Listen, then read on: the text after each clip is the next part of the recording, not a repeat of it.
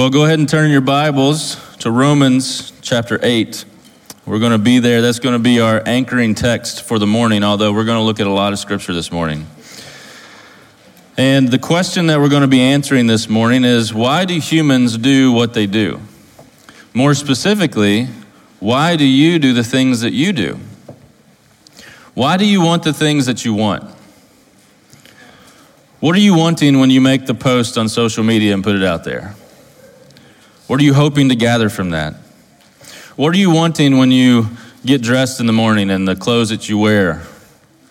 What are you wanting when you buy the, the toys or you buy the stuff or you invest in whatever it is you invest in? What's the hope there? Why do you desire the things that you desire? What are you desiring from your relationships? What are you hoping to gain in your marriage? What do you believe about your, your husband or your wife? What do you think that you should get from that? Why are you dating the person you're dating? Why are you pursuing the people you're pursuing? In other words, what gives you value? Our definition to this morning, what we're trying to define, is ultimately how do we define our worth? What gives us value? How do we define our worth? And Paul speaks about that here in, in Romans chapter 8.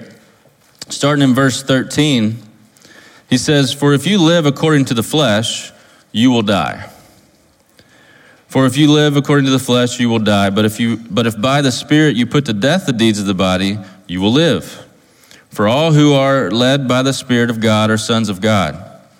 For you did not receive the spirit of slavery to fall back into fear, but you have received the spirit of adoption as sons by whom we cry, Abba, Father. The Spirit Himself bears witness with our spirit that we are children of God, and if children, then heirs, heirs of God and fellow heirs with Christ, provided we suffer with Him in order that we may also be glorified with Him. And so Paul begins this section that we're looking at today with this first statement that if you live according to the flesh, you will die. So, in order to understand this, we have to, we have to really do some work. We need to go back to the beginning, back to Genesis chapter 1, and we're going to look at the fleshly pursuit of worth that leads to death. See, when Paul is speaking about this word, flesh, here, he's speaking about the carnal man, the part of us that has uh, rejected God, that's pursuing our own fleshly desires. We've sinned against God and we've rejected God in our entire being. Our inner man, our thoughts, our emotions, our desires are fallen and are sinful and are rejecting of God, and that comes out in our outer man, our choices, the things that we do. So, how can this be? How did this happen? Go to Genesis chapter 1, verses 26 through 28. We're going to look at a few things here to help us to understand why is this true. And if you look at Genesis chapter 1, verses 26 to 20, 28, says, Then God said, Let us make man in our image, after our likeness, and let them have dominion over the fish of the sea, and over the birds of the heavens, and over the livestock, and over all the, all the earth, and over every creeping thing that creeps on the earth. So God created man in his own image. In the image of God, he created him. Male and female, he created them. And God blessed them and said to them, Be fruitful and multiply and fill the earth and subdue it, and have dominion over the fish of the sea and over the birds of the heavens and over every living thing that moves on the earth. See, we were created by God for His glory. That's why we were created. We were created by God in His image for His glory. All of man's worth was created and designed for the very purpose of glorifying God. And our worth was defined by the one who gave it. Our worth is attached to and was attached to the one who created the entire universe, God Himself. All of man's purpose was to spread the image of God throughout the entire earth. This was man's created worth. This is what you're created for. We didn't have to ask the question in the beginning of what gives us value or where do we find it. It was already defined for us in God Himself. And he has given us the purpose, as we see here in Genesis chapter 1, through childbearing, through multiplying, through cultivating the land, through displaying God's communicable attributes through the entire earth, imaging him for his glory.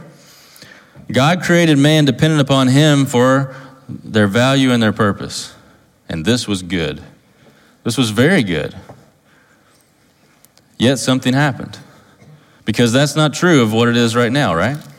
So let's go to Genesis chapter 3 and let's look at what happened. These are not stories that you're unfamiliar with, but I'm hoping to draw your attention to them. In Genesis 3, something happens that changes our created worth. Genesis 3, verses 1 through 8. Now the serpent was more crafty than any other beast of the field that the Lord God had made. He said to the woman, Did God actually say to you, You shall not eat of any tree of the garden? And the woman said to the serpent, We may eat of the fruit of the trees in the garden, but God said, You shall not eat of the fruit of the tree that's in the midst of the garden, neither shall you touch it, lest you die. But the serpent said to the woman, You will not surely die.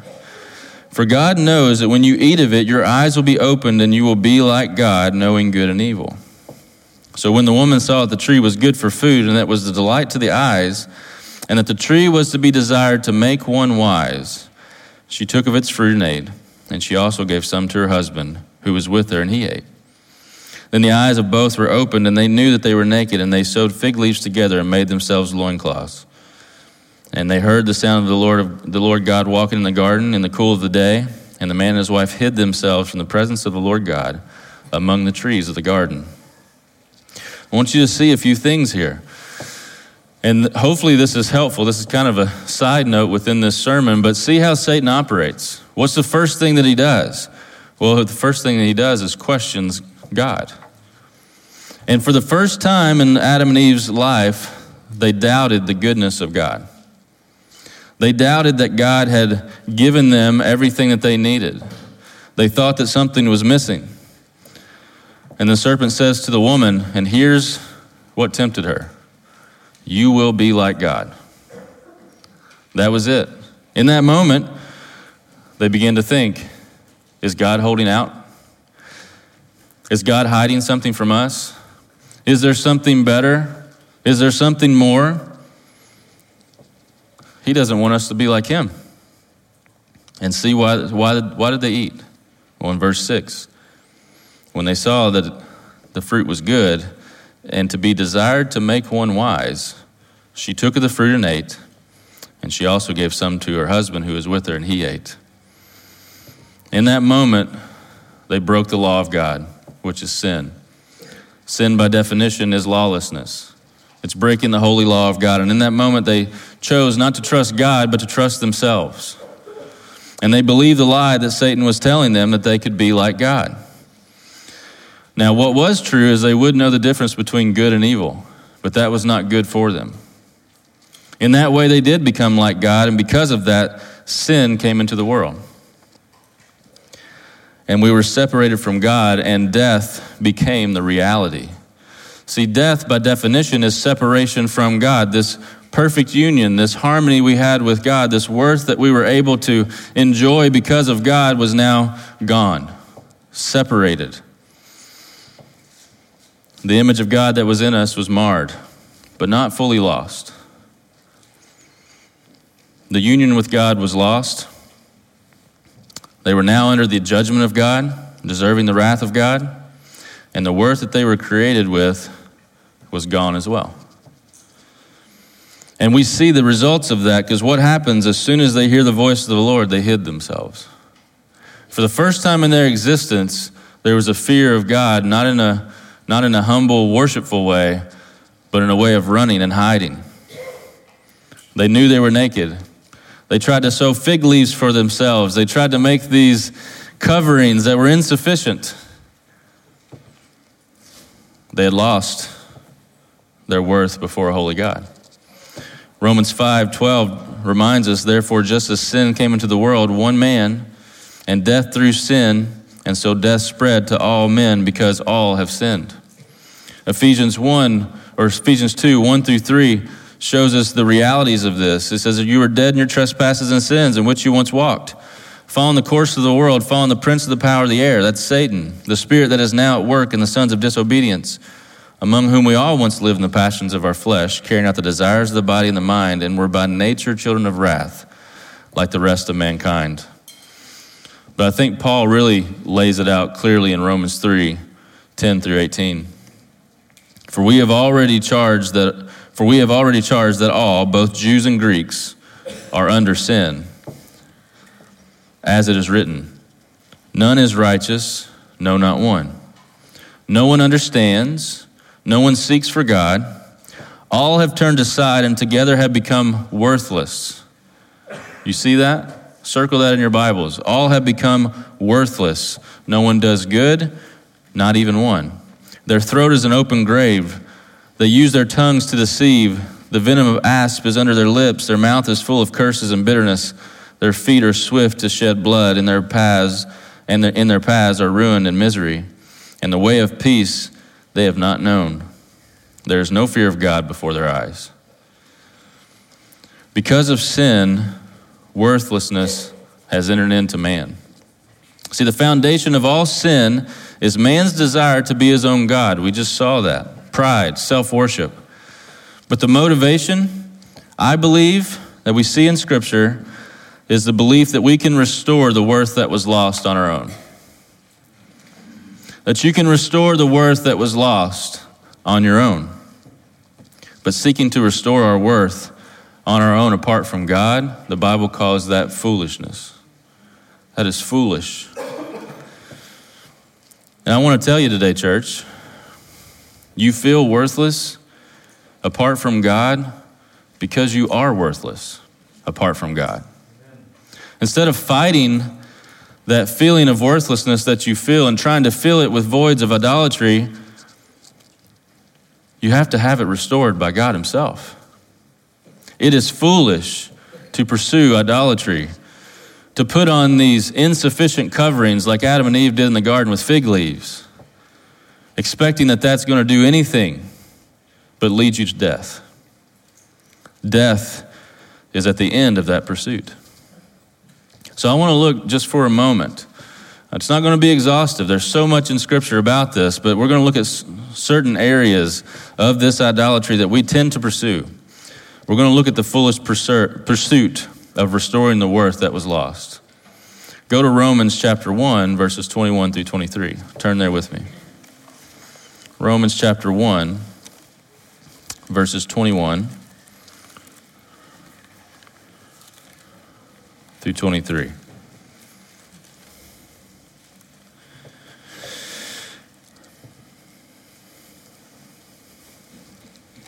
Paul says this For although they, although they knew God, they did not honor him as God or give thanks to him, but they became futile in their thinking, and their foolish hearts were darkened. Claiming to be wise, they became fools Circle that word fools and foolishness. And exchange the glory of a mortal God for images resembling mortal man, the birds and animals and creeping things. Man exchanges the worth given by God for the foolishness of idolatry. This word for fool is asunetos. The definition means without understanding. That's what the Greek word means here. Its usage or its connotation is to be unintelligent, without wisdom, unwise, undiscerning, implying a probable moral defect. This is how God, through His Word, through the Apostle Paul, describes it foolishness. Idolatry is self worship that produces death. The scripture characterizes the fleshly pursuit of worth through idolatry as foolish. Now, I want to give a couple categories because I understand that sometimes we pursue these things and it doesn't feel like wickedness. It may even feel noble. For some of us, we have experienced suffering at the hands of another, to be sinned against and respond to that in sin. I call this the shadows of the past. For some of us, we're trying to regain the worth that we feel like was taken from us from someone else. And I know that doesn't feel like wickedness. That doesn't feel like foolishness, but that same pursuit still leads to death. And I want us to see that today. If you're responding to shame, if you're responding to the voices of the past that you're trying to, trying to prove to yourself or prove to them, whoever they are, that's only going to lead you to death. It's not going to produce the hope that you are hoping to fulfill. And so I want to look at how God in Scripture looks at all these different pursuits of idolatry. Let's start with the idol of wealth. Go to Matthew 6, 19 through 24. We're going to be in a lot of scriptures today. I won't make you turn to all of them, but we have to, we have to see as Scripture shows us. Matthew 6, 19 through 24. And Jesus is talking about this earthly pursuit of treasures. And look at what he says Matthew 6, 19 through 24. Do not lay up for yourselves treasures on earth, where moth and rust destroy and where thieves break in and steal. Doesn't that give that connotation of foolishness? But lay up for yourselves treasures in heaven, where neither moth nor rust destroys and where thieves do not break in and steal. For where your treasure is, there your heart will be also. The eye is a lamp of the body, so if your eye is healthy, your whole body will be full of light. But if your eye is bad, your whole body will be full of darkness. If then the light in you is darkness, how great is the darkness? No one can serve two masters, for either you will hate the one and love the other, or he will be devoted to the one and despise the other. You cannot serve God and money. Why would you pursue money for your worth? What are you trying to prove to yourself and to others?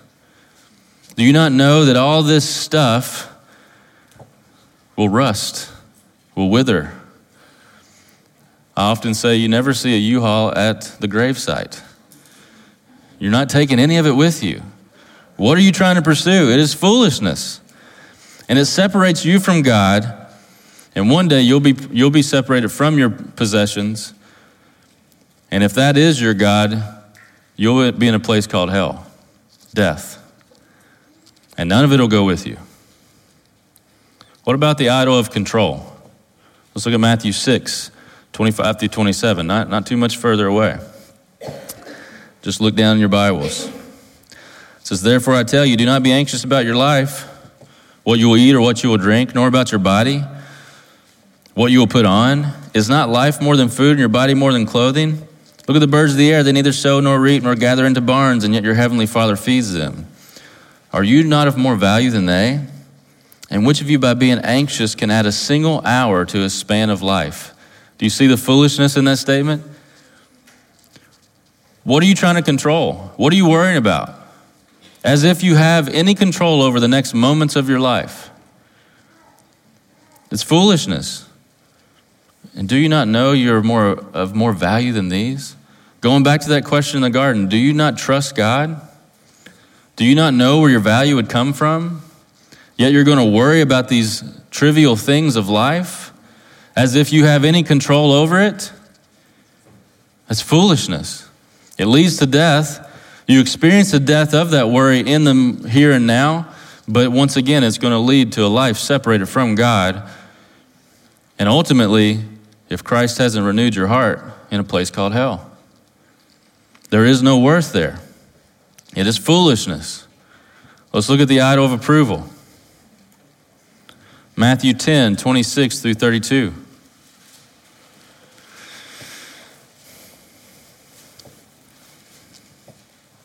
Matthew 10, 26 through 32. So have no fear of them, for nothing is covered that will not be revealed, or hidden that will not be known. What I tell you in the dark, say in the light, and what you hear whispered, proclaim on the housetops. And do not fear those who kill the body, but cannot kill the soul. Rather, fear him who can destroy both soul and body in hell. Are not two sparrows sold for a penny, and not one of them will fall to the ground apart from your Father? But even the hairs in your head are all numbered.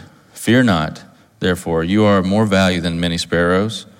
So everyone who acknowledges me before men, I also will acknowledge before my Father who is in heaven. But whoever denies me before men, I will deny before my Father who is in heaven.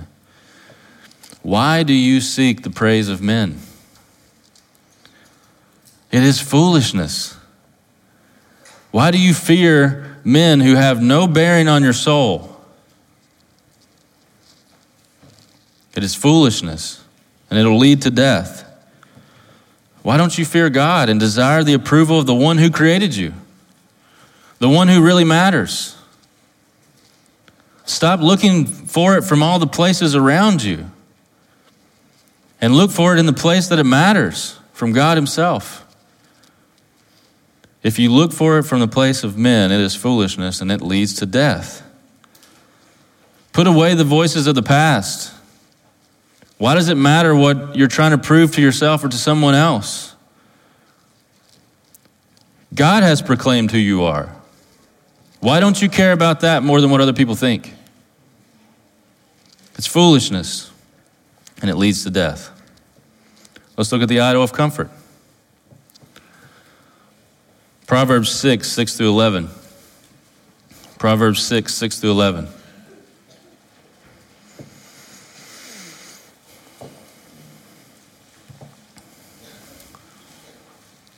Give you a second to get there.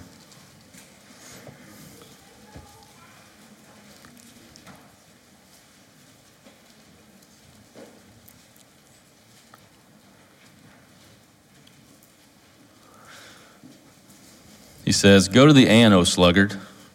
Consider her ways and be wise. Without having any chief, officer, or ruler, she prepares her bread in summer and gathers her food in harvest. How long will you lie there, O sluggard? When will you arise from your sleep? A little sleep, a little slumber, a little folding of hands, and poverty will come upon you like a robber, and want like an armed man. Why do you live for the pleasures of this life, church? Why do you seek self satisfaction? Do you not know that that is foolishness and will lead to death? I get tired of hearing the excuses of I'm so busy. It's not true.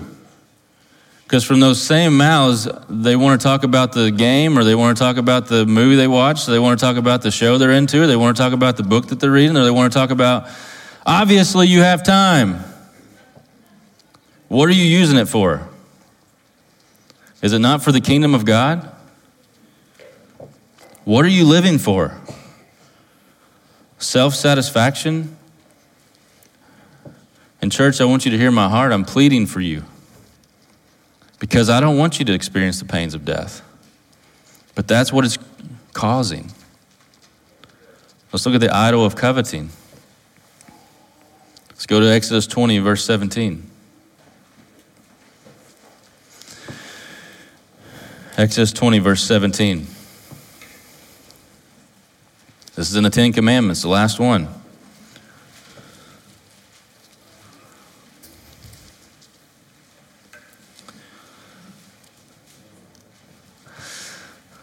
It says, You shall not covet your neighbor's house. You shall not covet your neighbor's wife, or his male servant, or his female servant, or his ox, or his donkey, or anything that is your neighbor's. Why do you compare yourselves to others? Why do you want what they want or have? Why do you believe you deserve the things the world offers? Why is what God has given you not good enough? Why do you lust after someone else's wife or husband or someone else's situation? And you may say, oh, I don't do that. Do you look at pornography? Because you are. That's someone's daughter, that's someone's future wife, or that, that's someone's husband, or that's someone's future if you think about these things in these ways, do not fool yourself.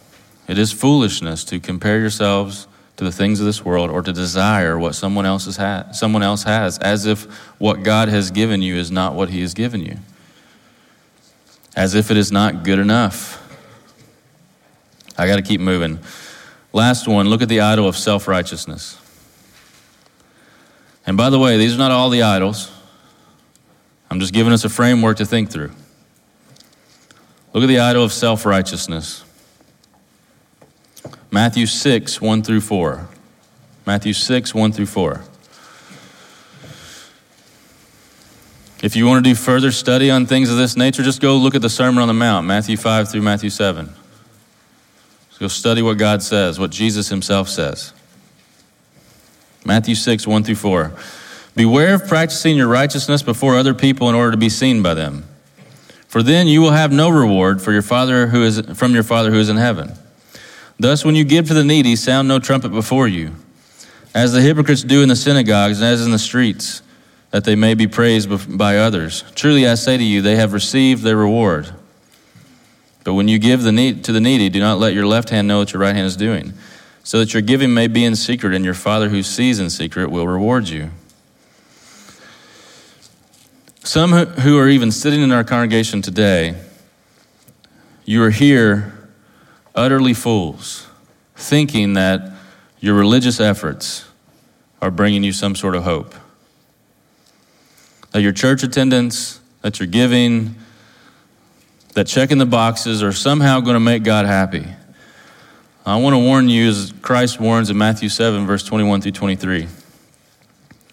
He says, Not everyone who says to me, Lord, Lord, will enter the kingdom of heaven, but the one who does the will of my Father who is in heaven. On that day, many will say to me, Lord, Lord, did we not prophesy in your name, and cast out demons in your name, and do mighty works in your name? And then I will declare to them, I never knew you. Depart from me, you workers of lawlessness.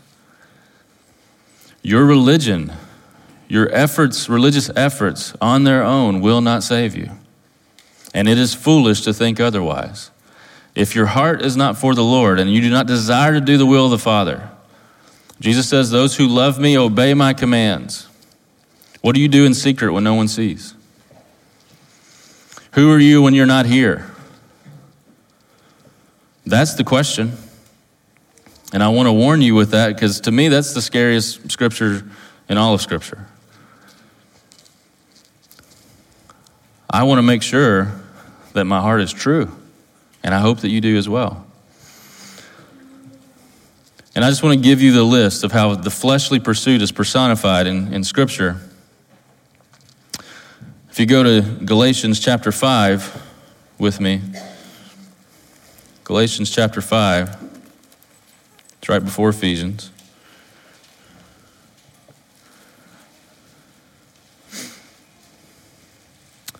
Start in verse 19.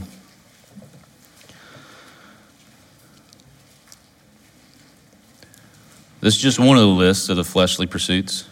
Now, the works of the flesh are evident sexual immorality, impurity, sensuality, idolatry, sorcery, enmity, strife, jealousy, fits of anger, rivalries, dissensions, divisions, envy, drunkenness, orgies, and things like these and I warn you, as I warned you before, that those who do such things will not inherit the kingdom of God. See, the fleshly pursuit of worth always produces death. The fleshly pursuit begins in the heart and is displayed in our actions. Our created worth is lost because of sin. But God redeems us through his Son, Jesus Christ, and he restores the worth that we were created for. There is hope. And I want to spend the rest of our time looking at that hope, in case you feel a little beat up right now. Go back to Romans 8. Don't worry, we're moving. I know some of you are thinking we've only done a half of a verse. but we're going to keep going. Go back to verse 13, the second half. It says, For if you live according to flesh, you will die. But if by the Spirit you put to death the deeds of the body, you will live. See, the redeemed worth comes through death. The redeemed worth comes through death. If you guys are on the screens, we're on point number two. The redeemed worth comes through death. Look at the beginning of chapter 8. I want to show you what Paul has, has said leading up to this point, and I want to look at what this requires. He begins with, There is therefore now no condemnation for those who are in Christ Jesus. For the law of the Spirit of life has set you free in Christ, in Christ Jesus, from the law of sin and death. For God has done what the law, weakened by the flesh, could not do. By sending his own Son in the likeness of sinful flesh, and for sin, he condemned sin in the flesh, in order that the righteous requirement of the law might be fulfilled in us, who walk not according to the flesh, but according to the Spirit. Capital S. For those who live according to the flesh set their minds on the things of the flesh, but those who live according to the Spirit set their minds on the things of the Spirit. For to set the mind on the flesh is death, but to set the mind on the Spirit is life and peace. For the mind that is set on the flesh is hostile to God, for it does not submit to God's law. Indeed, it cannot. Those who are in the flesh cannot please God. You, however, are not in the flesh, but in the Spirit. If in fact the Spirit of God dwells in you, anyone who does not have the Spirit of Christ does not belong to him. But if Christ is in you, although the body is dead because of sin, the Spirit is life because of righteousness. If the Spirit of him who raised Jesus from the dead dwells in you, he who raised Christ, Jesus Christ from the dead will also give life to your mortal bodies through his Spirit who dwells in you. So, how do we receive this Spirit? Well, those who receive the Spirit of God comes through trusting in Christ, which requires death. First, it requires Christ's death. In order for us to possess the Holy Spirit of God, first Christ had to die. 1 Peter 3:18 For Christ also suffered once for sins, the righteous for the unrighteous, that he might bring us to God, being put to death in the flesh, but made alive in the spirit. 2 Corinthians 5, 14 through 17 says, For the love of Christ controls us because we've concluded this that one has died for all, therefore all have died. And he died for all, that those who live may no longer live for themselves, but for him who for their sake died and was raised. From now on, therefore, we regard no one according to the flesh. Even though we once regarded Christ according to the flesh, we regard him thus no longer. Therefore, if anyone is in Christ, he is a new creation. The old has passed away, and behold, the new has come. See, Christ had to be the propitiation for our sins. He had to satisfy the wrath of God, and He does that through living a perfect, sinless life, being holy God and holy man, dies, being the sacrifice that satisfies the wrath of God, and was raised again on the third day, resurrected, proving Himself as God, as the Son of God. And because of that, for those who believe in Christ, will be saved, will be justified by His blood will be covered by his blood. But how do we believe? Well, that requires death also. That requires us dying to ourselves. That requires us in faith, trusting Christ alone for our salvation and taking up our cross and following him. It requires us making him Lord. You cannot be saved without Christ being your Lord which means you are no longer yours. You are now a slave to Christ. Galatians 2:20. I have been crucified with Christ, Paul is speaking. It is no longer I who live, but Christ who lives in me. And the life I now live in the flesh, I live by faith in the Son of God who loved me and gave himself up for me. Luke 9:23, Jesus says, and he said to all, if anyone would come after me, let him deny himself and take up his cross daily to follow me. The cross is the image of death. You must die every day, taking up your cross to follow Christ, not to follow your own desires, passions, but to follow Christ. Galatians 5:24 and those who belong to Christ Jesus have crucified the flesh with its passions and desires. You cannot be saved without dying. You cannot be saved without putting off the fleshly desires. And your worth will never be restored until you die to yourself. Have you surrendered your life to Christ as Lord? Have you died to yourself so that you may live in Christ? How can you be sure? That's the other question. I think I have. I want that to be true. How do I know if that's true? Well, point number three is the Spirit is the evidence of our redeemed worth in salvation and the power for sanctification. The Spirit, the Holy Spirit, is the evidence of our redeemed worth in salvation and the power for sanctification. We see that again. We go back to verse 13, leading through 14. But if, I, but if by the Spirit you put to death the deeds of the body, you will live. For all who are led by the Spirit of God are sons of God. Being led by the Spirit is the evidence of the fight against the flesh. Do you fight this every day through repentance and faith? Ephesians 1 13 through 14 reminds us that in him you also, when you heard the word of truth, the gospel of your salvation, and believed in him, you were sealed with the promised Holy Spirit, who is a guarantee of our inheritance until we acquire possession of it to the praise of his glory. See, the two go hand in hand. You cannot say, I'm in Christ without seeing the fruit of the Spirit in your life. It's impossible. You cannot separate the two. And God has given us the resource to battle and put to death the flesh, God Himself through the Holy Spirit within us. It's a dependent work upon the Holy Spirit, but we must constantly battle and respond to it while we're transformed into the image of Christ. But that's how you can know. That's how you're sure is that the Holy Spirit is within you and the fruit of the Spirit is growing in you. And the Spirit is the assurance of our redeemed worth. You can have assurance, but you have to do it on God's terms. And the Bible has given us clarity on what that means. You don't have to pursue a false worth. You're given a new worth that we're going to talk about more in depth as we go. But you don't have to wonder.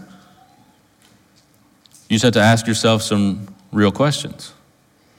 Do I see the fruit of the Spirit in my life? Galatians 5 22 through 26, we were there just a minute ago when we saw the works of the flesh. Well, right after that, he gives us the fruit of the Spirit. But the fruit of the Spirit is love, defined by Christ, joy, peace, patience, kindness, goodness, faithfulness, gentleness, and self control. Against such things there is no law. And those who belong to Christ Jesus have crucified the flesh with its passions and desires. If we live by the Spirit, let us also keep in step with the Spirit. Let us not become conceited, provoking one another or envying one another. If you're a professing believer and you're continually living in sin and, and you do not show a desire to grow, and the fruits of the Spirit are not growing in you, your claims of Christ are in vain. If there's no repentance, if there's no forgiveness, if there's no worship, if there's an anemic prayer life, only calling out when you want something, if there's no desire to share the gospel, if there's no fellowship with other believers, I want you to heed the warning in Matthew 7 21 through 23 we read a few minutes ago. However, if the fruit of the Spirit is in you, and you do see it growing in you, and you do have these desires, you have the joy of knowing that you're a child of God. That's very hopeful for us. That's assurance for salvation. And this comes with an inheritance. This brings us to our next point the inheritance of our redeemed worth. The inheritance of our redeemed worth. What is that worth that God gives us? Well, let's look at verses 15 through 16 after he says, If you're led by the Spirit of God, you are sons of God, for you did not receive the spirit of slavery to fall back into fear, but you received the spirit of adoption as sons, by whom we cry, Abba, Father. The Spirit Himself bears witness with our spirit that we are children of God. What does this mean? We are sons of God, that we get to cry out as Abba, Father. Well, he starts out with that juxtaposition between a spirit of fear versus a spirit of adoption. Notice that that spirit is lowercase, speaking about your own fleshly desires. Those who are not in Christ have the fear of death, and they should. They have fear of the separation from God and a constant clamoring for the worth that was lost. The fear of death for the lost is a right fear because the wrath of God does remain on them. But if you're in Christ, you should no longer fear. You no longer have that fear. You have the spirit of adoption. And for us to understand the, the full weightiness of that response, and what Paul is saying here, I want to I want to lay out what adoption meant at the time. What was in Paul's mind when he uses that word adoption because he uses it very specifically and to have its full effect. What is the spirit of adoption? Well, to understand this, we have to understand the context of adoption in Roman society. And Paul, being a Roman citizen, he must have had this in the back of his mind when he was writing scripture. And of course, we know, we know that was of the Holy Spirit, right? So, according to Roman law, an adopted child, especially an adopted son, sometimes had greater, greater privilege and prestige than natural children. So you actually had greater prestige or privilege than natural children. According to Roman law, a father's rule over his children was absolute. If he was disappointed in his natural son's skill, character, or any other attribute, he would search diligently for a boy available for adoption who demonstrated the qualities he desired. And if the boy proved himself worthy, the father would take the necessary legal steps for adoption. At death, the adopted son would inherit the father's title and the major part of his estate. The process of adoption was very involved. It involved several carefully prescribed legal procedures. The first step totally severed the boy's legal and social relationship to his natural family. The second step placed him permanently into his new family. In addition, all of his previous debts and other obligations were eradicated as if they never existed. What does that sound like to you? Paul had this idea in mind when he was communicating the amazing grace of the gospel and all that we have been given. For those who are saved by God, here's what, here's what this means you're cleansed from your sin because of the blood of Christ. Your debts are no longer held against you. You're saved from the penalty of sin by becoming, or, or He saved you from the penalty of sin, Christ, by becoming the propitiation, satisfying God's wrath.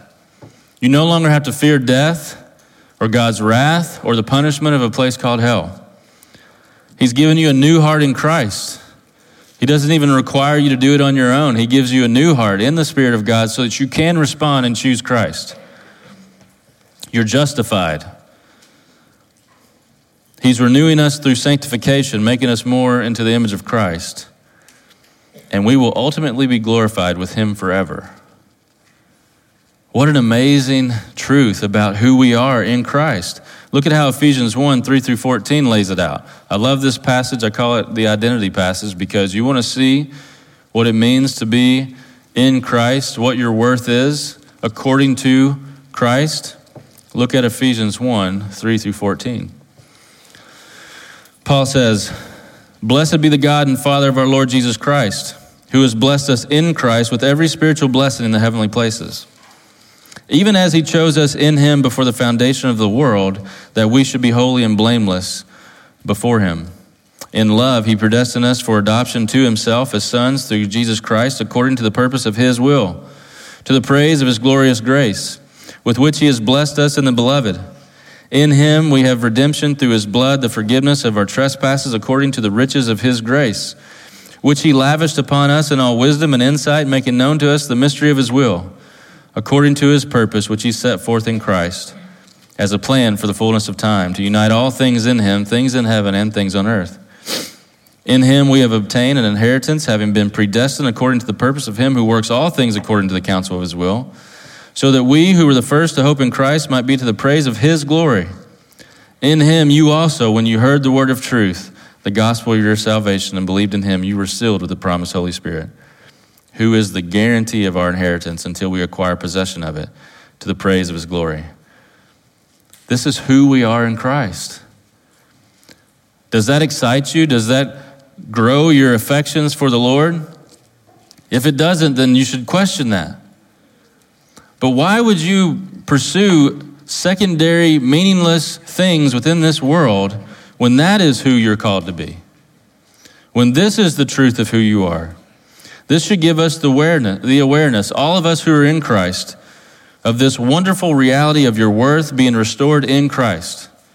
That worth that was lost in the beginning is fully restored.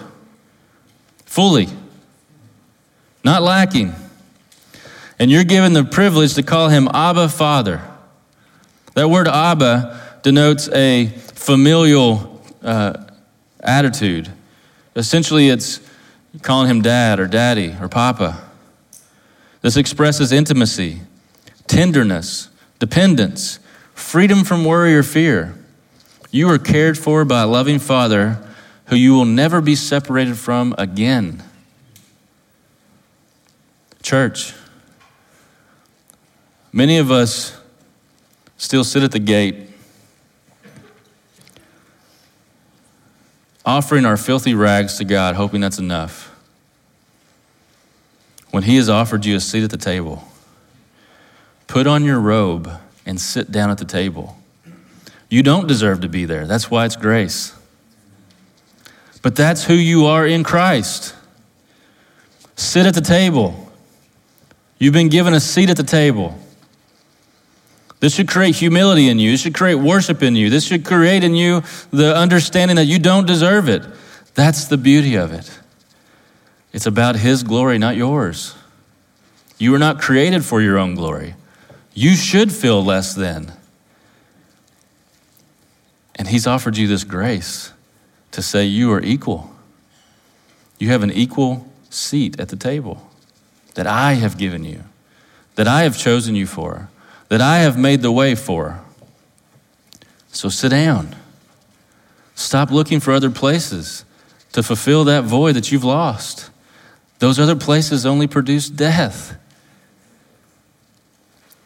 Humbly go before the Lord and sit at the table where you have life, life abundantly. He has given us so much. I want to look at the implications that come with our redeemed worth.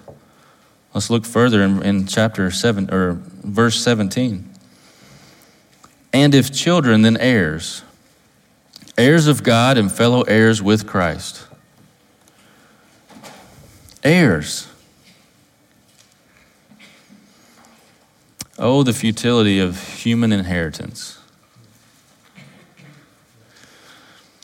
How often do you spend worrying, trying to build some sort of inheritance for yourself and for your children? Oh, the futility and foolishness of that. We are heirs with Christ. Our spiritual inheritance is limitless. We receive a full inheritance. Look what he says if children, then heirs, heirs of God, and fellow heirs with Christ. Everything that Christ receives by divine right, we all receive because of God's amazing grace. You receive all of it. Do you understand? Why would you ever trade in the unmatchless worth of God for the filthy rags of this world? What a fool. And all of us are fools. All of us are fools. In Christ, we have God's approval. Why would you ever look to someone else's approval? In, in Christ, we can trust in God's sovereign control over our lives. Why would you keep trying to grab it for yourself? In Christ, we can be content with what our Father has given us, knowing that it is, it is from God and for His glory. Why would you want what someone else has? You don't know what God's trying to do in your life. We are free to work hard to bring Him glory. Why would you wallow in your laziness and self satisfaction? That'll never produce the satisfaction you're looking for, but yet work heartily for the Lord, knowing that He's the one who strengthens us and He's the one that brings the peace. We are free to steward all that we have because it is God's for His glory. Why are you hoarding your treasures to yourself? Instead, why don't you think about how can I build the kingdom of God through what he has given me? That is so much more fruitful. And this should produce in you humility, a humble worship of a holy God. And that brings the fruit of the Spirit. Remember, love, joy, peace, patience, kindness, gentleness, faithfulness self control. You want those things? That's only found in Him. But there is a requirement. There's a requirement that Paul lays out here. Don't miss it. There's a requirement of this redeemed worth. The second part of verse 17 provided we suffer. Provided we suffer with him in order that we may also be glorified with him. Suffering is the requirement, it's the expectation. You're not promised a blessed life now. You're told to take up your cross daily and follow Christ. That has the connotation that every day will be suffering. How does that suffering play out? Well, it first starts with denying yourself, cutting away the flesh, repenting, not indulging. Take up your cross.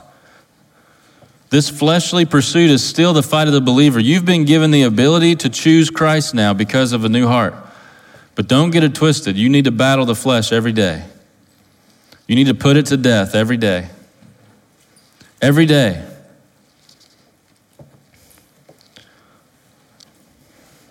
The proof of a believer's ultimate glory is suffering for the name of Christ. Are you willing to give up the world? And don't just shake your head yes to me. It doesn't matter what you tell me. God knows your heart. I'm just asking the questions. Are you willing to give up the world? Are you willing to not deny your flesh? Are you willing to live for God and all that that takes? Are you, are you willing to proclaim the name of Christ at all times, in every situation? All of which brings forth mockery, ridicule, and sometimes physical persecution. Do you desire that? I want to end our time with the same questions we started with. Why do you do the things that you do? Are you seeking worth from the world? My encouragement to you is repent. If you're in Christ, repent. If you're not in Christ, repent for the first time. Because the, flesh, fleshly pursuit of worth only brings forth death. Where do you find your worth? How do you define your value? If you're in Christ, put on the robe and sit at the table. Stop defining it by worldly means. You know why you're anxious? You know why you're depressed? It's because of your sin.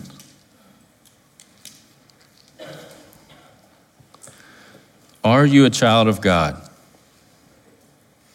And if not, I, I implore you to repent today, that you may become a child of God and be able to call him Abba, Father. Let's pray. Father God, I come before you, and as much as this talk is for anyone in here, it's for me as well. God, there is a battle with our flesh every day, a battle you understand. And we come before you. You know our struggles. But for all those who are in this room who are your ch- children, God, give them the conviction and the courage to repent and to trust you, to enjoy the worth that you have given us. Help us to sit at the table. Help us to be motivated by the grace that you have given us.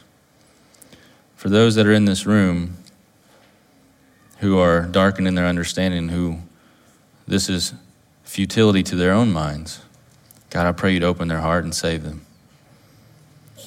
That they would go from death to life and they would put their faith in you. And I pray this in Jesus' name. Amen.